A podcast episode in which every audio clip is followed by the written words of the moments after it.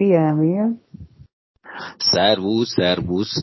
2016-ban ugye ismerik egymást régóta, első magyarként másztad meg a Mamteverestet a nehezebb északi oldalról, Tibet felől, jelenleg is te vagy az egyetlen magyar, akinek ez sikerült, azt már ellenére. 2019-ben első magyarként teljesítetted a hét hegycsúcs kihívást mindkét változatban, minden kontinens legmagasabb hegycsúcsát megmásztad, világjáróvá váltál, így nem csak az Everest csúcsára jutottál föl, hanem extrém körülmények között jártál az Antarktiszon és Alaszka sarkkörhöz közeli veszélyes hegyei között is.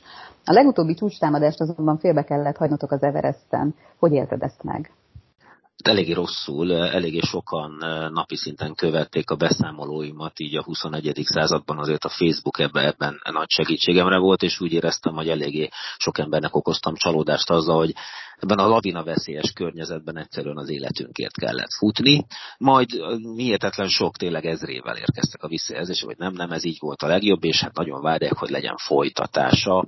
Örülök annak, hogy ezt a döntést meghoztuk, mert hogy a visszafordulásunk után az a tábor, ahonnan visszafordultunk a csúcstámadás alatt, az, az egy lavina csapás áldozata lett. Tehát ha, ha miért nem fordulunk vissza, akkor mi most itt nem beszélgetünk, tehát örüljük ennek mindannyian. Régóta ismerjük egymást, és egy korábbi beszélgetésünk alkalmával azt mondtad nekem, hogy vonz az extrém körülmények közti döntéshozatal. Hogyan készülsz erre? Lehet ezt tanulni? Hát kell egy mentális alkalmasság, és szerencsére azt tapasztaltam, hogy a sportolói előlettel rendelkező, de talán anélkül is igaz, a peres ügyvédeknek azért van egyfajta ilyen extrém körülmények közötti döntéshozatalból alkalmassága. Itt erre nehéz felkészülni, lehet persze mentáltréning technikákat alkalmazni, és a, a pszichológia is rendelkezésre áll, de itt arról beszélünk, hogy az alacsony oxigénszint és alacsony légnyomás, 5000 méter fölött, főleg 6, főleg 7000, vagy akár 8000 méter fölött olyan feltételeket teremt, hogy nincs döntéshez elegendő vér az agyban, és mégis jó döntést kell hozni. Tehát ilyen körülményeket különböző ilyen, ilyen ipari és, és technikai feltételek mellett lehet talán ilyen repüléssel foglalkozó vállalkozásoknál előidézni, de természetben csak ott. Nagyon érdekes ezt megélni, hogy mennyire más világban vagyunk, egy ilyen delirium párhuzamos állapotban kell döntést hozni, és néha még a tapasztalat hegymászók sem tudják eldönteni ott, hogy melyik a jobb és melyik a bal lábuk. Tehát ennyire nehéz ott döntést hozni. Fel lehet készülni valamelyest, tehát amit mondtam, hogy keretbe foglaljam a válaszomat, erre kell egyfajta alkalmasság is. Ugye sportvezetőként Kosárlabda Akadémiát vezettél másod magaddal, nyolc éve pedig a Magyar Olimpiai Bizottság jogi bizottságának tagja is vagy. Emellett kázbíróként tagja vagy a Nemzetközi Sportdöntőbíróságnak. Hogy fér bele ennyi minden az életedbe az ügyvédkedés mellett? Hát egy, egy rész, amit mondtál, így már-már bűn Lajstromként így rám ennek egy része azért, azért már nincs. Tehát e, már a sportvezetői eh, feladatok egy, egy ideje eh, nem képezik a mindennapjaimat. De nagyon fontos a szervezés. Egyrészt ha azt nézem, hogy a 21. század ügyvédkedése mit tesz lehetővé, hát az, az e-pert. Tehát adtam én be Argentinában, Buenos Aires repterén is ö, ö, magyar keresetlevelet, vagy az, az Everest alaptáborából idén is ö, eljárásokba beadványokat. Tehát egyrészt ez kell, másrészt a kiváló kollégák, akik tudnak helyettesíteni akár ebből a, a már egyre híresebbnek mondott, és hát híres is kollégák csoportból, akár a saját irodai környezetemből, illetőleg főleg a szervezés, mert hogy azért tudni kell, hogy a kiegészítő feladatok, amit a Mobról említettél, vagy a Kászról, azért ez nem mindennapi feladatokat jelent, ha éppen van ott teendő, akkor annak megfelelek, és természetesen ehhez szervezem úgy a saját irodám életét, hogy az ügyfelek ebből semmit ne érezzenek. Ugye az egyik kiemelt területed a sportjog. Ez egy olyan szintetizáló jogterület, ami esetében polgárjogi, munkajogi, bevándorlásra vonatkozó dopping, sportfegyelmi és olykor még büntetőjogi szabályok is vegyülnek a sport belső közigazgatásának szabályaival. Hogyan találkozhat ennyi jogterület a sportjogon belül? Tudnál erre példát mondani? Hát most olyan ügy az ügy egyedül nincs, amiben ez így mind megvalósulna, mert az valami hasonlónak kéne történni, mint egy külföldi eh, vagy harmadik országbeli honossággal rendelkező sportoló hazai munkavállását el kell intézni, és ő valahogy mondjuk egy társasági adó, a látványcsapasport kapcsolatos pályázati költségvetési csalásba is keveredik, tehát ilyen nem nagyon van. De ténylegesen ezek a területek akár kettesével, hármasával is előfordulhatnak a sportban, ha csak a legalapvetőbbeket nézzük, a kiskorú sportolók képviseletében a törvényes képviselők kéne, hogy nyilatkozzanak. Mai napig látok olyan szövetségek által készített formaszerződést, ahol egy szülő aláírását várják el kötelezően a kiskorú sportoló sportszerződésére, az amatőr szerződésére, és hát azt tudjuk, hogy bizonyos feltételek esetén ez, ez, ez ténylegesen azt eredményezi, létrejön a szerződés, de hát bizonyos esetekben létre sem fog jönni a szerződés. Tehát például ez a másik, amikor azonnal a polgári jogon belül már egy, egy családjogi vonatkozású kitekintés van. Tehát annyit tudok mondani, talán összefoglalóan ez le is fed mindent, ha valaki a sportörvényt ismeri, attól még nem lesz eredményes sportjogász. Hm. Ugye ide tartozik a sportszervezetek alapítása, módosítása, megszüntetése és a nemzetközi sportjogi szabályok alkalmazása is. Mik a legnagyobb szakmai kihívások napjainkban ezen a területen? A nemzetközi sportjogi kihívások tekintetében a leggyakrabban a dopingügyek merülnek föl. Ez azért érdekes, mert addig, amíg mondjuk ez Magyarországon van, én még valamelyest részt vehetek benne, de abban a pillanatban, hogy ez mondjuk a KASZ szintjére emelkedik, én már ott nem járhatok el, hiszen aki ott bíró, ott nem képviselhet ügyfele. Tehát ezt a lehetőséget ezzel a kászos lehetőséggel is vesztettem, de egyik szemem a másik nevet. A sportszervezetek alapításának pedig egy érdekes tendenciát lehet megfigyelni az elmúlt kilenc évben.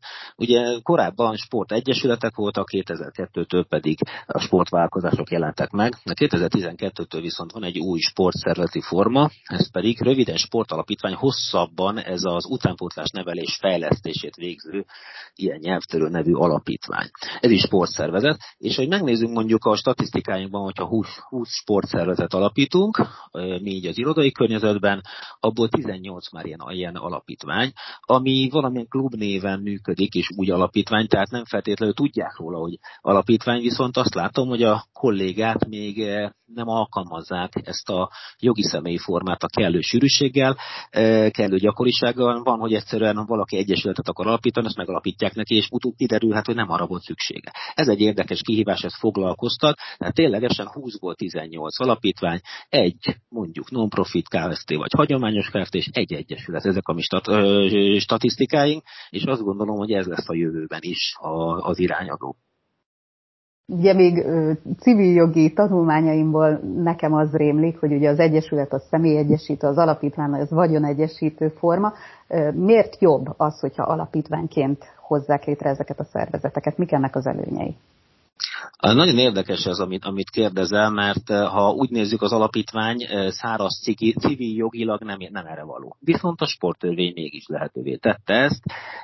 Gyakorlatilag a döntéshozatal, ha belegondolunk a másik hibás gyakorlatba, mi szerint sok sportegyeset úgy gondolja, hogy a náluk sportoló gyerekek, főleg csapatsportákban, hát ők nem is tagok, hanem úgy, ők csak úgy vannak az ő sport valamiükben, sportkörükben, akkor tévednek, mert a sporttörvény szerint tagok, és hogyha tagok, akkor ugyebár közgyűlésre meg kéne hívni őket, és az ő képviseletükben és képviselők fognak szavazni, és így mondjuk előállhat az, hogy valaki beleteszi mondjuk egy személy vezetőként a jogi személybe, az Egyesületbe idejét, pénzét, energiát, kapcsolatrendszerét, majd egy négy-öt év után leváltják. Az alapítványnál ez nincs. Tehát, hogyha valaki ennyire egy személyhez fűződő, mint ami jelenleg azért domináns a magyar sportban, egy személyhez fűződő lehetőséget kínál, akkor ebben a formában, ugyanúgy, mint a non-profit Kft-nél, nem lehet őt visszahívni, hiszen mondjuk a kuratóriumot a, kizárólag az alapító hívhatja vissza, és ő, ő jelölheti, kérheti fel a tagokat.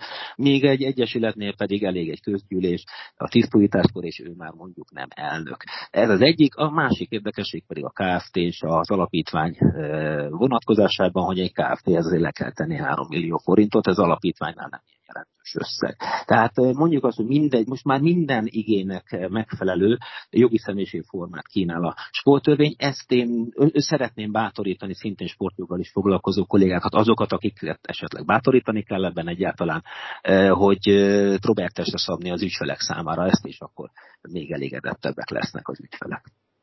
Az elmúlt másfél évünket eléggé áthatotta ez a világjárvány, a vírushelyzet. Hogy hatott ez a sportra, a sportéletre, a sportjogra?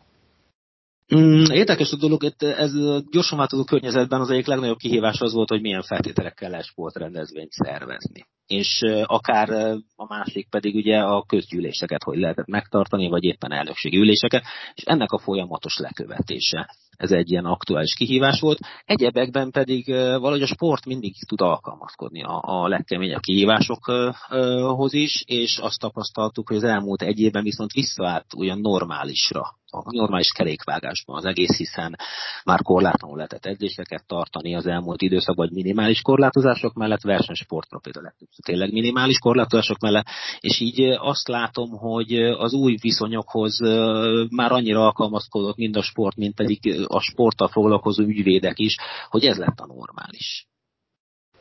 Remélem, hogy ez így is marad. Mi lesz a következő kihívás az életedben sportolóként?